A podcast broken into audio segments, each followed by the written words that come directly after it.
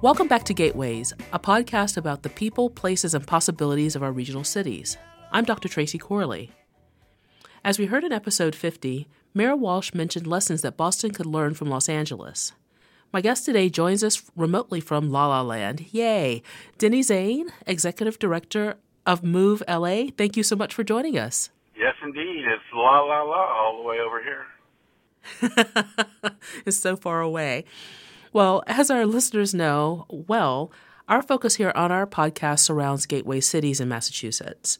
But the reason for our discussion today has to do with something uh, happening out in your neck of the woods that could be of an inspiration to the folks here in Massachusetts. Can you start by telling us a bit more about Move LA? Uh, what is it and how did it get started? Well, uh, Move LA was dreamed up one afternoon as I was sitting on Olympic Boulevard stuck in traffic a newscast came on and it said, LA Metro announces that it has no money for any new projects for 30 years.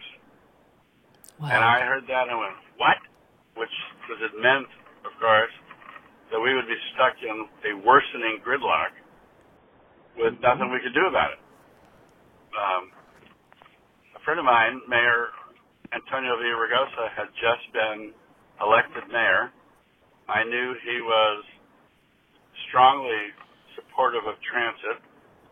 So I mm-hmm. just decided that moment that I was going to try to put together a coalition uh, to support him because mayors are not kings. They have to have maybe presidents are kings, right? But mayors are not kings, and they need coalitions um, to help them move the ball. And so we started. I started then I found a foundation that would help fund a little bit. Um, and we start, I started going out in LA County, meeting a lot of new people.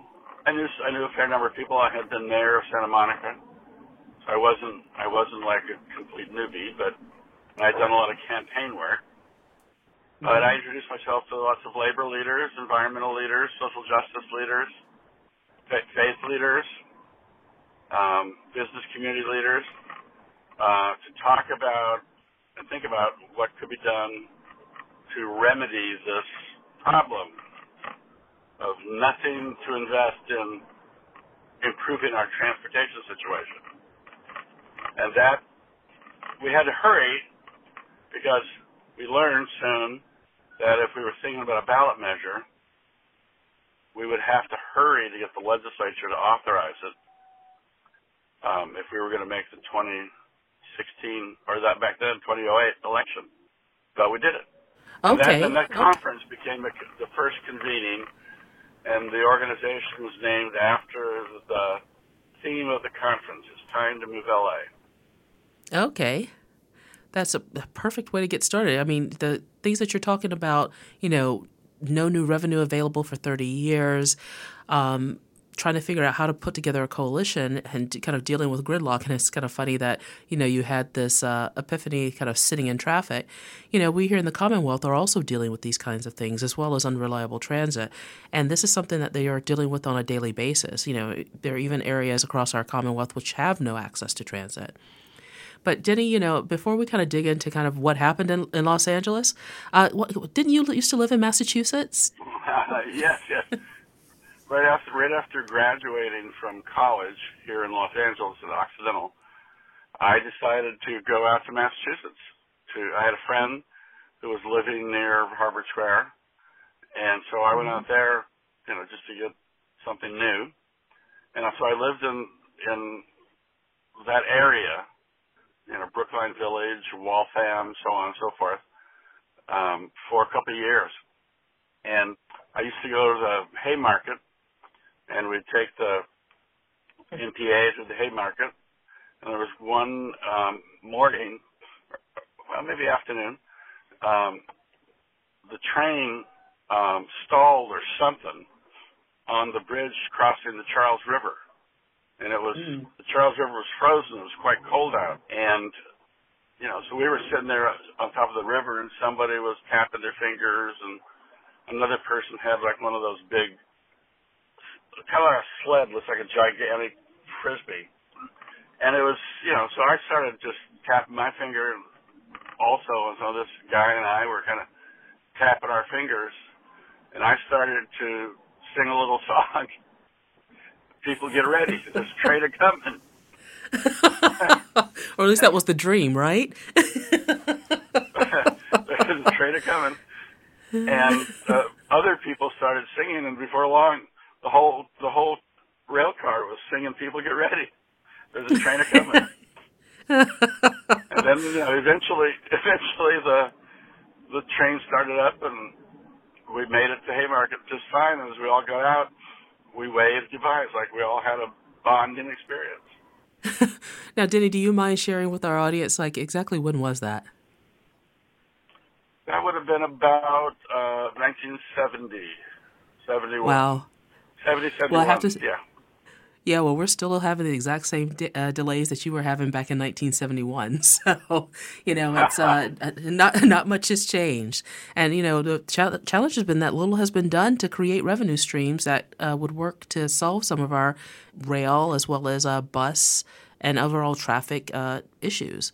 I know that the legislature is currently working on this now. They're uh, uh, investigating a, a, finance pack, financial package that they hope to uh, uh move forward on here the, uh, during this legislative session, which ends in July.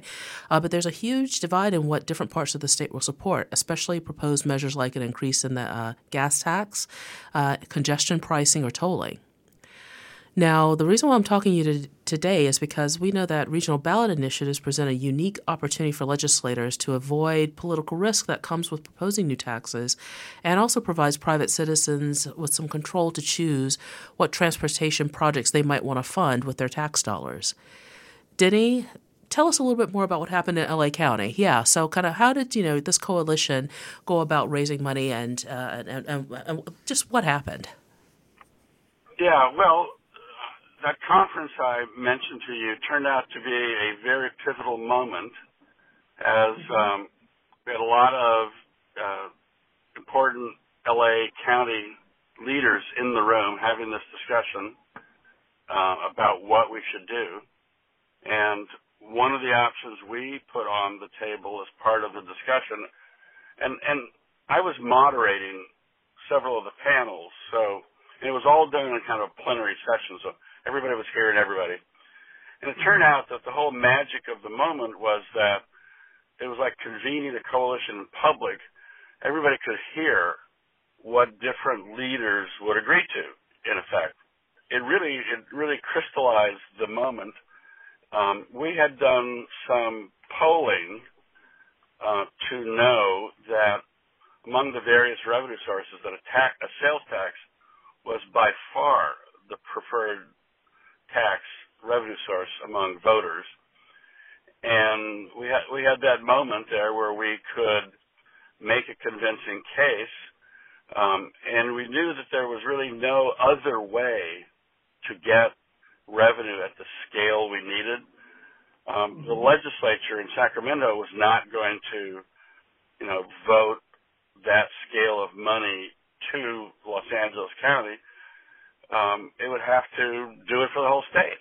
Then it would be the funding would be um, you know shared, and you wouldn't have a concentrated resource really uh, of the scale needed to address the problem of LA County.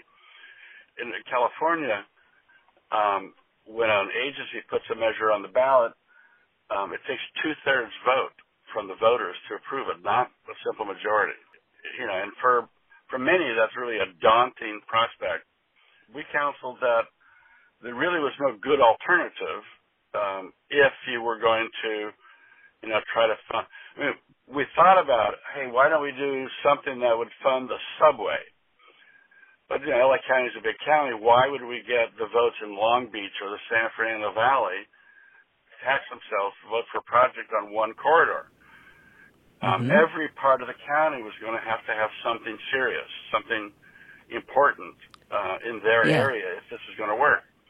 And you couldn't get that unless you had, instead of a line, you really had to talk about a system that you were investing yeah. in. And that, and that meant, in effect, that we were going to put what was essentially um, the county long range plan um, on the ballot, although, you know, the moment of a measure coming forward would crystallize the discussions um, mm-hmm. in a way that you know were things that might take three years to resolve would get get resolved in in three or four months because you know the, the process disciplined itself. The, the deadlines disciplined themselves. Yeah. We also, I think, learned that it was really important that you talk about major projects, not just a long laundry list of road repairs and so on. Um, that would have been weed, like it looked to the voters like weeds.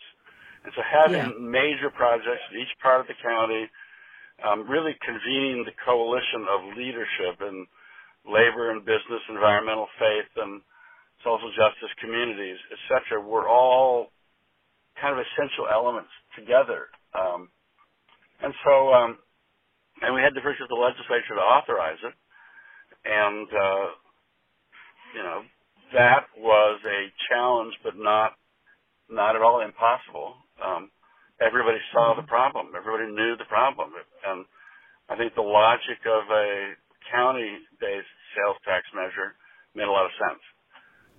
Yeah, it brings up a really key issue for our, for our listeners because you know with our gateway cities, there's been a lot of discussion about the resources that go to Metro Boston versus the resources that go into other parts of the state, and you bring up a really great point about you know regional ballot initiatives being a way to address regional equity, making sure that you know people can kind of choose what makes the most sense in their local communities, as well as you also talked about it was something that you were able to do more quickly than taking it through the legislature. Yeah, equity turns out to be a, a sort of prerequisite of victory, and and ah. it gives everybody it gives everybody a stake in coming to yes on the um, on what on what's being funded where. Uh, finding mm-hmm. agreement was, I think, a much a readily achievable objective because because the schedule of the ballot measure uh, was really a discipline that, that the normal legislative process doesn't actually uh, enable. So mm. uh, we were we were so so I, I think pleased with the way it all worked uh, when the voters voted. Um, you know, it was it was election night. Obama was being elected president. We had a good voter turnout, and we mm-hmm. got 67.4 percent of the vote. Even though a month earlier the economy crashed, and we were watching the president on television talking about you know the collapse of the yeah. financial system. Yeah, so you're saying that you got 67% of the vote and support even amidst an economy collapse. But exactly what did the people vote for? That's one of the things we haven't talked about yet. Uh, what what exactly was it that they voted for? Well, it was Measure R, and it was a half cent sales tax, which would generate um, estimated uh, 40, $40 billion over 30 years. And there was okay. an expenditure plan that had, you know, a half a dozen major projects, rail projects primarily, but not mm-hmm. only. I mean, about 20% of the money would go to highway projects. A chunk of the money would go to um, local governments for them to spend on local transportation projects, street and road repair and stuff. Mm-hmm. Um, and but all totaled, about 70% would go to transit. You know, that was really, and, primarily rail, but not only. It's a very significant amount for bus operations. Uh huh. Um, and we and, and when you say rail, that's both commuter rail as well as uh, light rail for the county. Um, yes, but the commuter rail is more of a regional system that each county contributes to on account of that particular arrangement, kind of a joint power authority arrangement, it never quite gets the money it needs from each county. Mm-hmm. You know, mm-hmm. every county sort of relies on the other county to pony up if there's going to be a real change, a real improvement. And the counties never built the trust and the collaboration they needed to do that on the commuter rail. But mm, actually, we're working okay. on that now. Is that another ballot initiative? We are working okay. on um, getting legislation approved for a truly regional ballot measure, which would be, again, a sales tax that would raise about $65 billion over 30 years. The wow. primary objective of which will be strategies to reduce air pollution and greenhouse gas emissions. About a third of the money would go to this regional rail system. So it's in the district of the South Coast Air Quality Management District. And this is the first time any air district has proposed a ballot measure. And frankly, it never would have happened but for the success in Los Angeles. So it's very exciting. It could be a very, very, very major greenhouse gas reduction strategy as well. Well, we have something currently that we're looking at. It's actually a multi state initiative, kind of given how small all of our uh, states here are in the Northeast, um, uh, between 13 different states and uh, Washington, D.C called the Transportation and Climate Initiative. And so that's actually a cap and invest program that we've been looking to California and other regions across the country to mimic. But it sounds like you're taking a very similar approach to address uh, climate issues, air pollution, greenhouse gas emissions, using a ballot initiative as opposed to uh, using a, um, a, cap and invest program. Yeah, well, the cap and trade program that California has, I think, has been very successful. Um, it generates significant resources, a billion and a half dollars a year. Um, but every year it also gets negotiated about how that's how that's spent. New legislators have different view of the priorities, et cetera. One of the things that a ballot measure does, particularly good for transit, but also will be very, very, very good for um, rolling out clean cars, trucks, trains, boats, and planes, um, mm-hmm. is that you can create a very reliable long-term revenue source. And so manufacturers of clean technology who need to know that there's a market before they really ramp up the manufacturing, a ballot mm-hmm. measure, 30-year ballot measure, is very reliable revenue over the long term. Yeah. They know that there will be, you know, a charging infrastructure or a, or a fuel cell hydrogen infrastructure they know that there will be uh, support for their efforts, and they can start planning and, and, and ramping up manufacturing. That'll bring the That's cost a- down, and those technologies yeah. will become become very, very cost competitive much more quickly. That makes a lot of sense. I mean, and it's very important to emphasize, you know, the long-term planning that uh, regional ballot initiatives provides. Uh, kind of allows companies to make the kinds of investments we need to make into improving our transportation system, into mitigating for or, or reducing greenhouse gas emissions, to reducing air pollution, to to bring down some of those ill health effects uh, that kind of come from well, what's happening. Yeah. So. And looking and looking at the transit system itself, um, that kind of long-term revenue can be bonded against.